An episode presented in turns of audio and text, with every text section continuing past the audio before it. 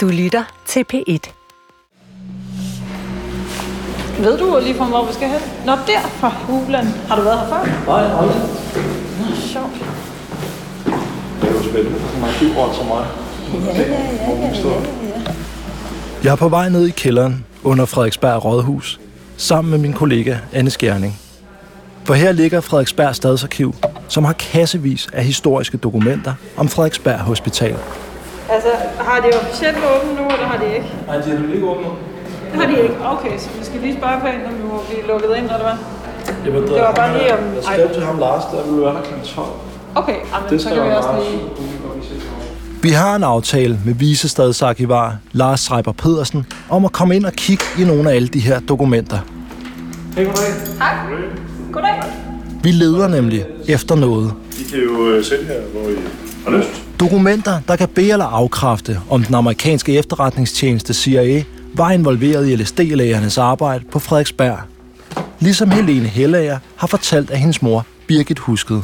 Der kom blandt andet også på et tidspunkt nogen, der talte engelsk, som hun så mener må have været nogle CIA-folk, som var til se til deres eksperiment.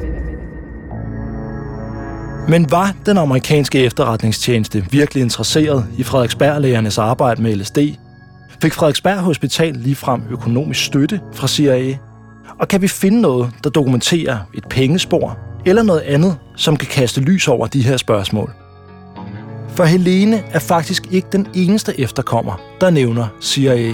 Der, der er ikke noget sølvpapirshat i det. Selvfølgelig er det foregået. I min verden, sådan som jeg læser historien, så er der ikke nogen tvivl om, at de har haft en finger med spil. Det er jeg slet ikke i tvivl om.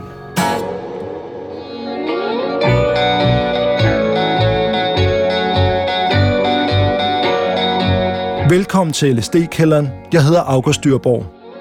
Du lytter til tredje episode, CIA-dokumenterne.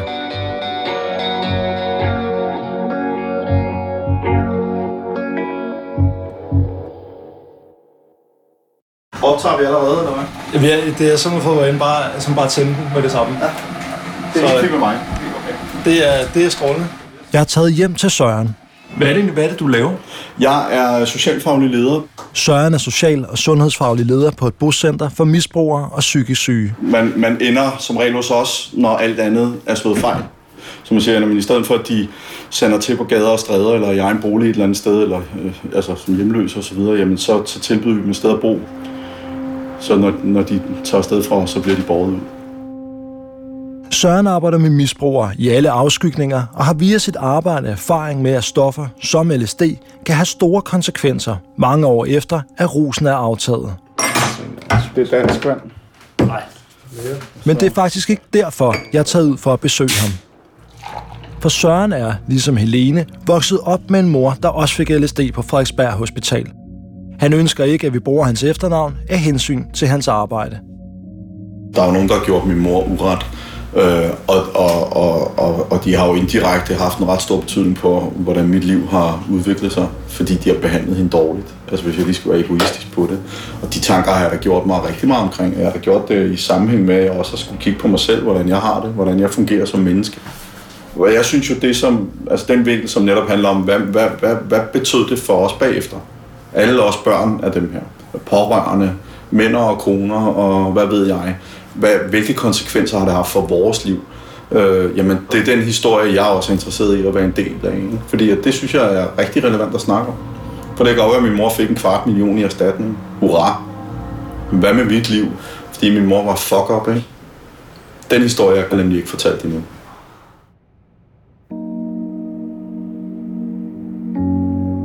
Som barn tilbage i 70'erne bor Søren primært hos sin far. Et hjem, hvor alkohol fylder meget. Min far var gammel journalist og, og sådan en klassisk forstand med hvad, sted mellem 8 og 10 porter om dagen. Så han havde sådan en funktionspromille, der bare kørte, så han var aldrig ballerstiv.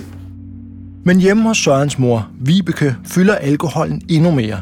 Min mor var, var der knald på, når hun drak. Ikke? Så gik man en tur lørdag, og så endte man på, øh, på gadespejlet, og så drak de sig fulde, og vi fik grillmad og slik og spillede flippermaskiner, og synes det hele var uhuh. Når gadespejlet eller Sletten Kro så lukkede, jamen, så var der nogen, der gik med hjem. Og der blev det, øh, blev det ofte ikke skide fedt. Altså, så blev de for stive og opført så ubehageligt og kom op og skændes og, og du ved, højt råbende, og vi var der jo bare. Altså, vi, jeg sov på sofaen i stuen, hvor festen var, ikke? Der skulle, så kunne jeg ligge, jeg kan huske at ligge der, mens de sad og røg og drak, du ved, og med hovedet inde i øh, sofaen, og med en prøve på en pude over hovedet for at kunne sove, ikke? Sørens mor Vibeke bliver behandlet med LSD længe inden Søren bliver født. Og som lille tror han, at hun udelukkende har det dårligt, fordi hun drikker. Men jo ældre Søren bliver, jo mere går det op for ham, at der bag morens alkoholmisbrug gemmer sig et traume.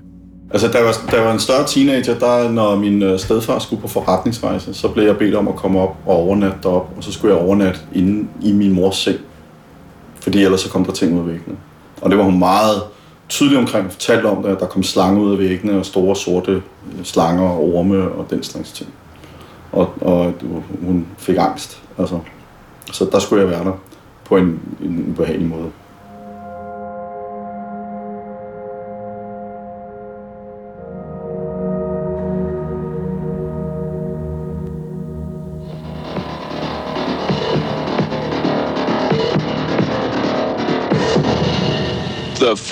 Estate. I'm Adrienne Clarkson. Tonight we report on a secret CIA research project carried out in Montreal in which mental patients felt they were used as the CIA's guinea pigs. En aften i 1980 breaker den kanadiske tv-station CBC en kæmpe nyhedshistorie. Tonight, two Canadians who feel the past 20 years of their lives were damaged by the CIA tell their stories publicly for the first time To tidligere psykiatriske patienter står frem I feel like I've been completely used. og fortæller, at de ufrivilligt har været forsøgsdyr for den amerikanske efterretningstjeneste CIA. I feel like my mind has been completely invaded. I suppose uh, if guinea pigs had feelings, they'd feel like I do. De fortæller, at de var en del af et tophemmeligt CIA-program for studier af menneskers adfærd, blandt andet med fokus på hjernevask og tankekontrol. Det tophemmelige program blev kaldt MK Ultra. Fællesnævneren for de to patienter er, at de tilbage i 50'erne og 60'erne blev behandlet af Dr. Ewan Cameron. Den samme psykiater, der behandlede Marion Reeds mor, altså hende, der holdt tale foran det kanadiske parlament. We are here today as the last generation who can bear, bear witness. Men det, som især vækker opsigt efter afsløringerne i Kanada, er, at Dr. Cameron gennem en dækfond havde modtaget tusindvis af dollars fra MK Ultra. Dr. Cameron may not have known that the $60,000 research grant he received from the Human Ecology Fund really came from the CIA. CIA var nemlig interesseret i, om Camerons arbejde med at nedbryde patienters adfærdsmønstre, blandt andet med LSD, kunne give dem en ny og brugbar viden. To make patients receptive to repetitive messages, Cameron suggested using chemical agents, chemical agents like LSD. LSD was uh, really horrifying, very horrifying, and uh, they gave it to me for about 12 or 15 times.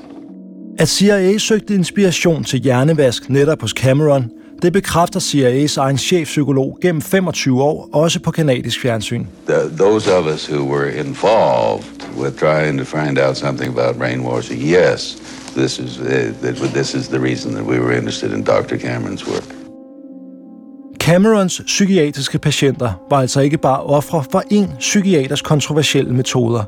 De mener, de var ofre for et skjult eksperiment, at de ufrivilligt var blevet en del af en fremmed efterretningstjenestes jagt på metoder til hjernevask. It's uh, it's eating me up. It really is. Men det var ikke bare Camerons eksperimenter, der var støttet af MK Ultra. MK Ultra bestod nemlig af 149 forskellige projekter, der på forskellig vis skulle hjælpe CIA til at forstå menneskets psykologi og adfærd bedre. Og i nogle tilfælde gik studierne ud på at finde nye metoder til at manipulere med folk, så man kunne få dem til at agere mod deres egen vilje. Det fremgår blandt andet af CIA-dokumenter, som amerikanske journalister og aktivister gennem årene har fået adgang til. Og her viser det sig, at en betydelig del af MK Ultra-projekterne handlede om afprøvning af stoffer. Og især LSD. Nogle af de her MK Ultra-forsøg blev udført internt i CIA. Andre blev lavet af forskere på prominente amerikanske universiteter med økonomisk støtte fra CIA. Antageligt uden at forskerne vidste. For pengene kom tit fra forskellige CIA-finansierede fonde, der ikke ved første øjekast havde noget at gøre med efterretningstjenesten. Særligt den fond, der hed The Human Ecology Fund. Men allerede i løbet af 70'erne begynder nogle af de lyssky finansieringer at komme frem i lyset. Og det viser sig, at den amerikanske efterretningstjeneste har været involveret i forsøg, ikke kun i USA og Kanada, men i store dele af verden.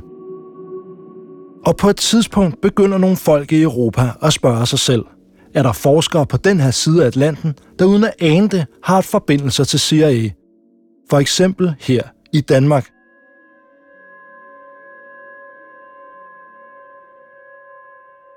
Hvordan var det nu? Hvad har I fået lov til at se? Og så siger I det hele, og det passer ikke, men hvad hedder det? øh, Jamen altså, vi kunne faktisk godt tænke os at se det der overordnede registratur. Som den arkivrotte og historiker jeg er, så er jeg interesseret i at finde ud af, om der faktisk findes dokumenter, der viser, at CIA havde noget at gøre med det, der foregik på Frederiksberg Hospital. Ja. øh, det, øh, jeg render lige ned til. Tak. Øh, ja. For som det er i dag, er der aldrig blevet lagt et eneste dokument frem, der påviser, at der er en sammenhæng. Så jeg sætter mig for at finde ud af, hvilket svar arkiverne kan give. Det er derfor, jeg sidder inde på Stadsarkivet på Frederiksberg sammen med min kollega Anne og venter på, at visestadsarkivaren finder nogle ting frem til os. Og optager vi nu? Ja, det kører bare. 3.000 timer senere, så sidder man bare og graver over til det lange råbånd. Jamen, det er rigtigt. Er det bare. Vi vil prøve at finde dokumenter, der kan bekræfte, om der var en forbindelse mellem Frederiksberg Hospital og CIA. Vi har bedt om at få lov til at kigge på papirer fra Frederiksberg Hospital, og arkivaren Lars Schreiber Pedersen kommer tilbage med et lidt kedeligt rødt plastikrindbind og en kæmpestor, tung og gammel bog. Det var den, øh, og det er jo så bare sådan en overordnet journalnøgle til Ja. hele det administrative arkiv. Den har I jo nok også i. Det er en oversigt over alt, hvad de har liggende fra Frederiksberg Hospital. Der er jo øh, to, to dele, som er interessante. Der er jo det administrative arkiv, og så er der selvfølgelig selve afdeling D's arkiv. Og det kan jo videre mange aspekter ved, i det her tilfælde, afdeling D's virke. Mm-hmm. Noget af det har jo noget med LSD at gøre, men det kan jo også være Ja. ja. alt muligt andet. Mm. Og så sådan er det jo altså ordnet. Men, men prøv at kigge det igennem, og som Ja. sagt, nu har jeg i hvert fald lige hentet den, hvor, øh, altså for selve afdeling D med, med forskellige sager, så der er i hvert fald noget at løbe igennem, mens Ja. jeg lige sluger min frokost. Fedt. Og så kan jeg jo så rende ned og hente de tilsvar. Der er 13 i alt af sådan nogle her, men det er jo ikke sikkert, at... Øh, Nej. altså, som dækker, men det dækker jo alt vedrørende hospitalet. Ja. Fra vaskekoner til det. Så øh, fornøjer jeg lidt med det. Jo, tak. Men hvor kigger man, når man ikke helt ved, hvad det er, man leder efter? Okay, så lad os tage den fra toppen af. Øhm. Alle papirerne er indekseret ud fra nogle overordnede emner, så vi starter med at gå listerne igennem for emner, der kunne være relevante. Jeg tænker, det her bogholderi og budget. Ja. Altså, Ja, ja, det, det kan jo være sådan, altså alle steder, hvor der kan være et eller andet økonomisk hint til et eller andet, ikke? vil jo være... Så synes jeg også, den her forskning, og så det ja. der med fonde og registrering, Ja, det er en god idé. kunne også være ret fedt. Ja. Håbet er at finde nogle bilag eller noget andet, der handler om, hvem der kan have givet LSD-lægerne økonomisk støtte. Kongresrejser. Den er da god. Der er flere emner i journalnøglen, der måske kan handle om det. Rejseudgifter. Den er også god. Så vi beder Lars om at hente de forskellige konkrete arkivbøger og dokumenter frem. Så sker der noget, mand. Oh. Og så vender han tilbage med en ordentlig stak.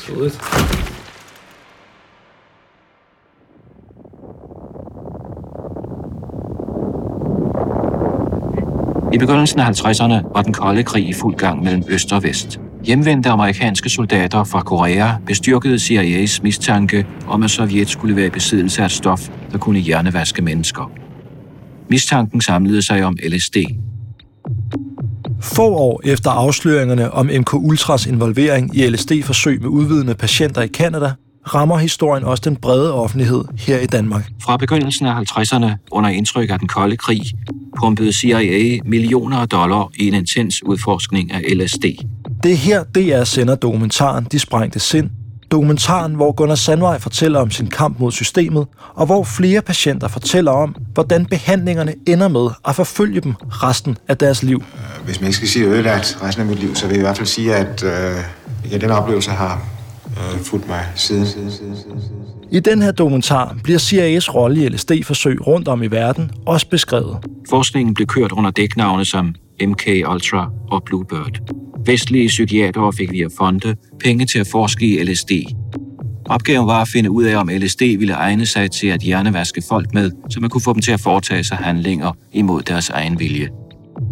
I det sprængte sind bliver det ikke direkte sagt, at CIA skulle have været involveret i LSD-forsøgene i Danmark, men jeg finder en række artikler, som journalisten bag dokumentaren, Alex Frank Larsen, skriver i Dagbladet Information. Her skriver han mere direkte, at LSD-forsøgene på Frederiksberg var en del af CIA's arbejde.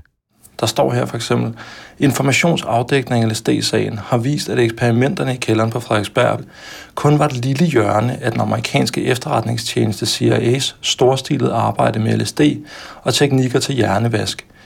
Lidt længere nede i lederen, der står der, Desuden gik Gert Jørgensen og Company netop det skridt videre i udforskning af LSD, som NXCIA havde turet.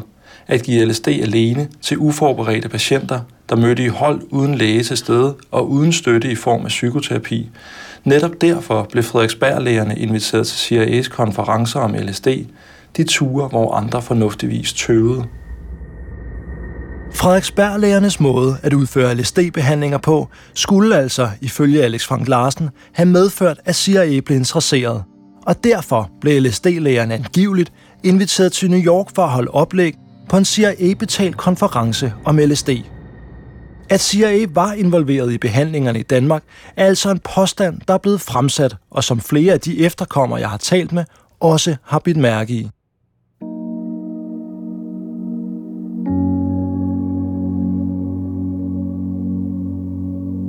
Da Alex Frank Larsens dokumentar kommer frem i 1985, er Søren 13 år gammel, og hans mor Vibeke har det dårligt og drikker meget. Altså, jeg tror, at overskriften på min mor var bare stimulanser. Der var noget, der skulle lukkes ned. Der var noget, der skulle druknes, eller få til at tige stille, eller et eller andet. Ikke? Indtil det her tidspunkt har Søren ikke været klar over, at Vibeke har fået LSD. Altså, jeg blev opmærksom på det, min mor havde været udsat for, da sagen kørte. Øh, dengang det ligesom rullede. Da Alex der, han han begyndte at, at grave i det. Øhm, så der var jeg jo med og hørte om det, og var måske lige ung nok til sådan helt at forstå tyngden, dybden af det. Øh, men, men, men så jo dokumentaren dengang, og hørte min mor snakke om det, fordi det var jo ligesom et plaster, der blev reddet af, tænker jeg, for hendes vedkommende. Lige pludselig så var det noget, som hun besluttede sig for at snakke åbent om. Hun beslutter sig efterfølgende for, at Søren skal læse hendes journal som en forklaring på, hvorfor hun har det, som hun har det, og hvorfor hun gør, som hun gør. Så, så gav hun mig den, og det tror jeg måske, hun gjorde, fordi at hun tænkte, at så holdt jeg op med at stille en masse spørgsmål. Altså vil det besvare en hel masse. Øh, det, gjorde det, det gjorde det selvfølgelig også, men det besvarede jo ikke alt. Det besvarede for eksempel ikke de spørgsmål, der var opstået efter han havde set dokumentaren, om hvorvidt CIA var indblandet i brugen af LSD på Frederiksberg Hospital.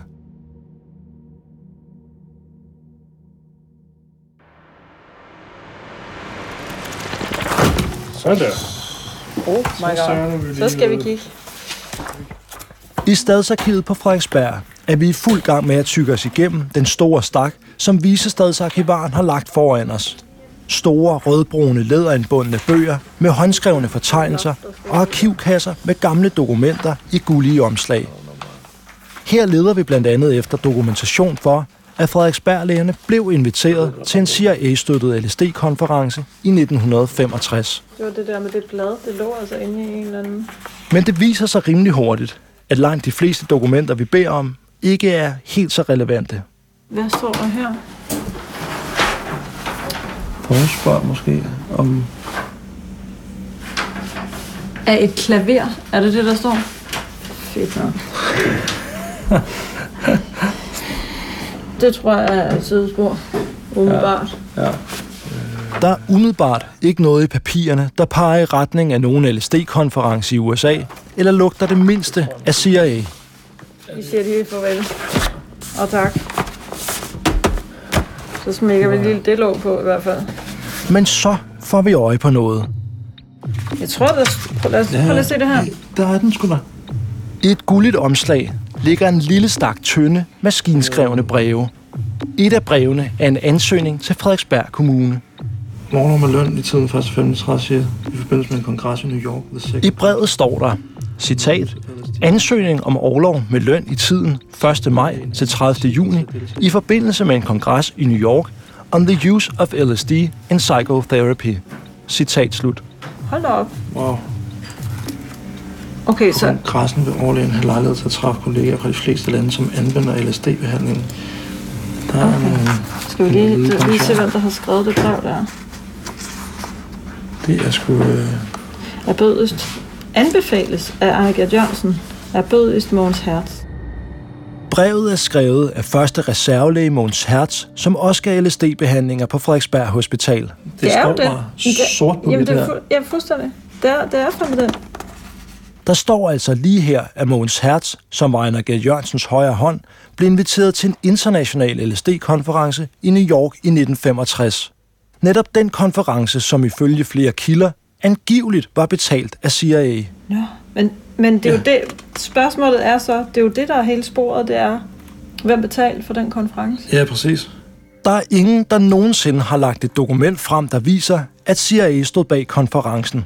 Så hvis vi kan finde noget, der viser en konkret betaling eller et bilag, kan vi måske dokumentere, hvem der i virkeligheden stod bag invitationen.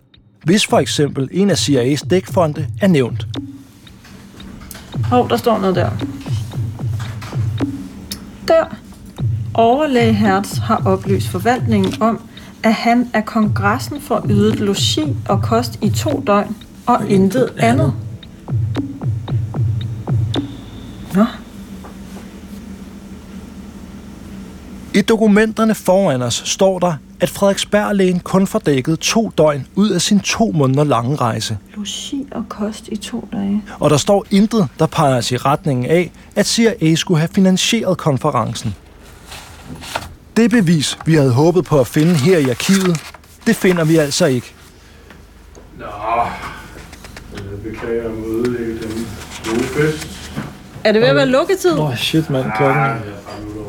Ej, for pokker, mand. Sorry. Tiden flyver. Vi vender tilbage til arkivet flere gange, og hver gang ender det på samme måde. Vi forlader stadsarkivet uden håndfaste beviser. Men jeg har læst og hørt fra flere sider, at der skulle findes en anden samling af dokumenter, der kunne være relevant at kigge nærmere på. Der skulle findes 20.000 interne CIA-dokumenter, der specifikt handler om MK Ultra, som journalister og aktivister har fået frem ved at søge agtindsigt. Og efter en grundig gravetur i hjørnerne af internettet, lykkedes det mig at finde dem. Dokumenterne er samlet i fire gigantiske zip-filer, og hver zip-fil indeholder hundredvis af mapper, som igen indeholder side efter side af gnidrede scanninger af maskinskrevne dokumenter. Hvor jeg før ikke havde et eneste dokument, hvor der stod noget om CIA, har jeg nu flere tusind CIA-filer. Men det kommer til at tage en krig at komme igennem det hele fra ende til anden. Så vi allierer os med et program, der kan gøre alle dokumenterne søgbare. Nå, August. Nu har han kørt det hele. Og efter en times tid på min redaktørs computer, er vi klar til at søge i filerne. Ja, der er nogle dokumenter, den, den fejler på. Men, okay. men de fleste har den lavet det på, tror jeg. Prøv at starte på øh, Danmark. Ja, god idé. To matches i to forskellige dokumenter. Men de dokumenter, den finder, handler slet ikke om LSD. Så vi prøver at søge på Frederiksberg. Ja, er der nok ikke noget, men uh, det er da sindssygt. Nul matches. Alle søgninger, vi prøver at lave på relevante personer og steder i Danmark, de giver ingen brugbare resultater. Et af problemerne med dokumenterne er nemlig, at rigtig mange person- og stednavne simpelthen er streget ud. Men ikke alle. Hvad med, øh, hvis man søger på Human Ecology? Human Ecology Fund er en af de dækfonde, CIA har brugt til at kanalisere penge ud til forskere i hele verden. Control Shift research grant he received from the Human Ecology Fund really came from the CIA. Human E C C O L O G. Og her får systemet et hit. Øh, 990 MK Ultra 2. Og der er også 400 sider af det, du. Det er vildt. Fuck, hvor vildt. Testing LSD on human beings. I dokumentet står der direkte, at det her MK Ultra-projekt handler om, citat, test af LSD på mennesker og skjult finansiering af forskning på et kanadisk universitet Citat slut. Det er jo en beskrivelse af hele deres forsøg i Ja, Canada. præcis, at de får øh, LSD. Det med at øh, nedbryde mønstre. Adfærdsmønstre. Jeg kan også se andre MK Ultra-projekter, hvor pengene kanaliseres via Human Ecology Fund. Men igen er modtagernes navne og adresser ofte streget ud. Og efter at have gennemsøgt dokumenterne på kryds og på tværs, er der intet, der direkte peger mod forskere, for eksempel i Europa. Enten er de streget ud, eller også er de der slet ikke. Beviset, der kan be- eller afkræfte de pårørendes opfattelse af, at CIA var involveret i brugen af LSD på Frederiksberg, det finder vi heller ikke her.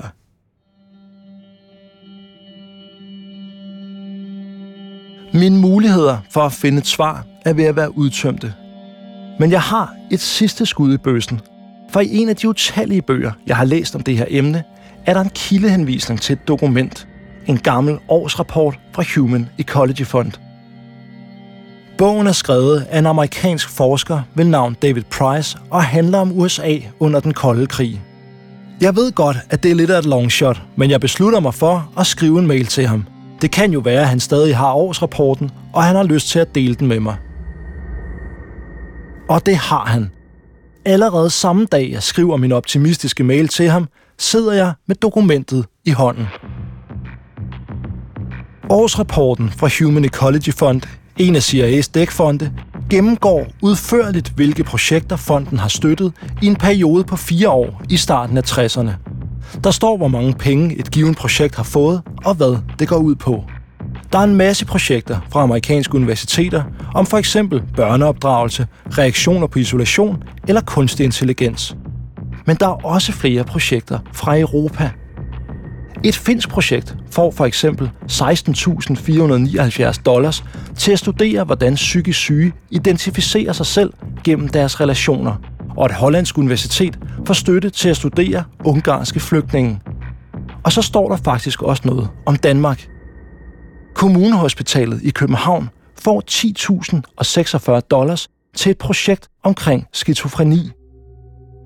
Men intet sted i papirerne står der noget om LSD. Og intet sted står der noget om Frederiksberg Hospital.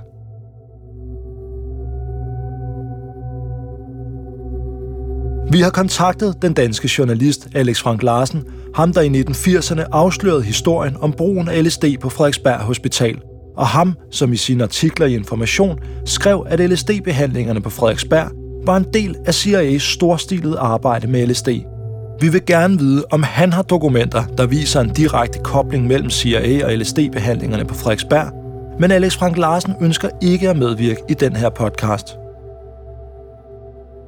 Vi kan ikke udelukke, at der findes dokumentation for, at CIA var involveret i LSD-behandlingerne på Frederiksberg.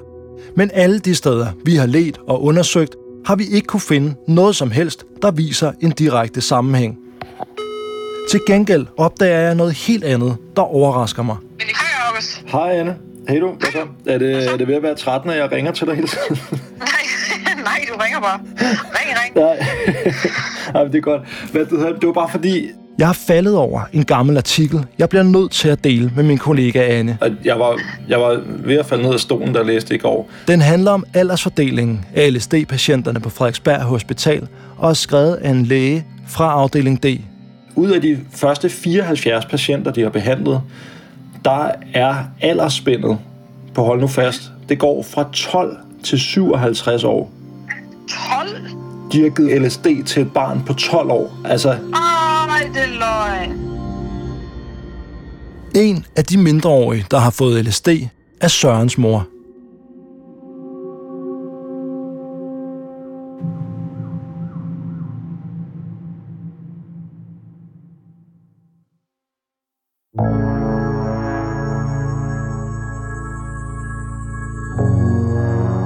Har lyttet til tredje episode af LSD-kælderen, en podcast fra P1 Dokumentar.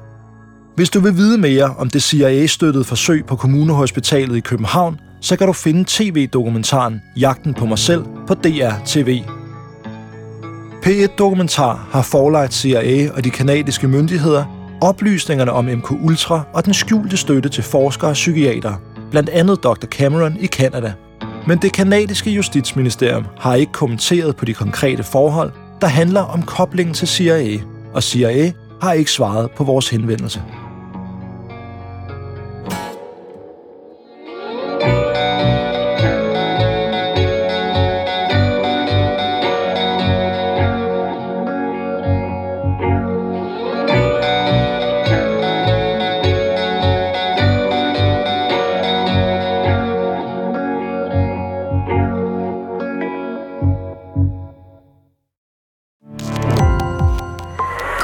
Opdagelse i alle DR's podcast og radioprogrammer. I appen DR Lyd.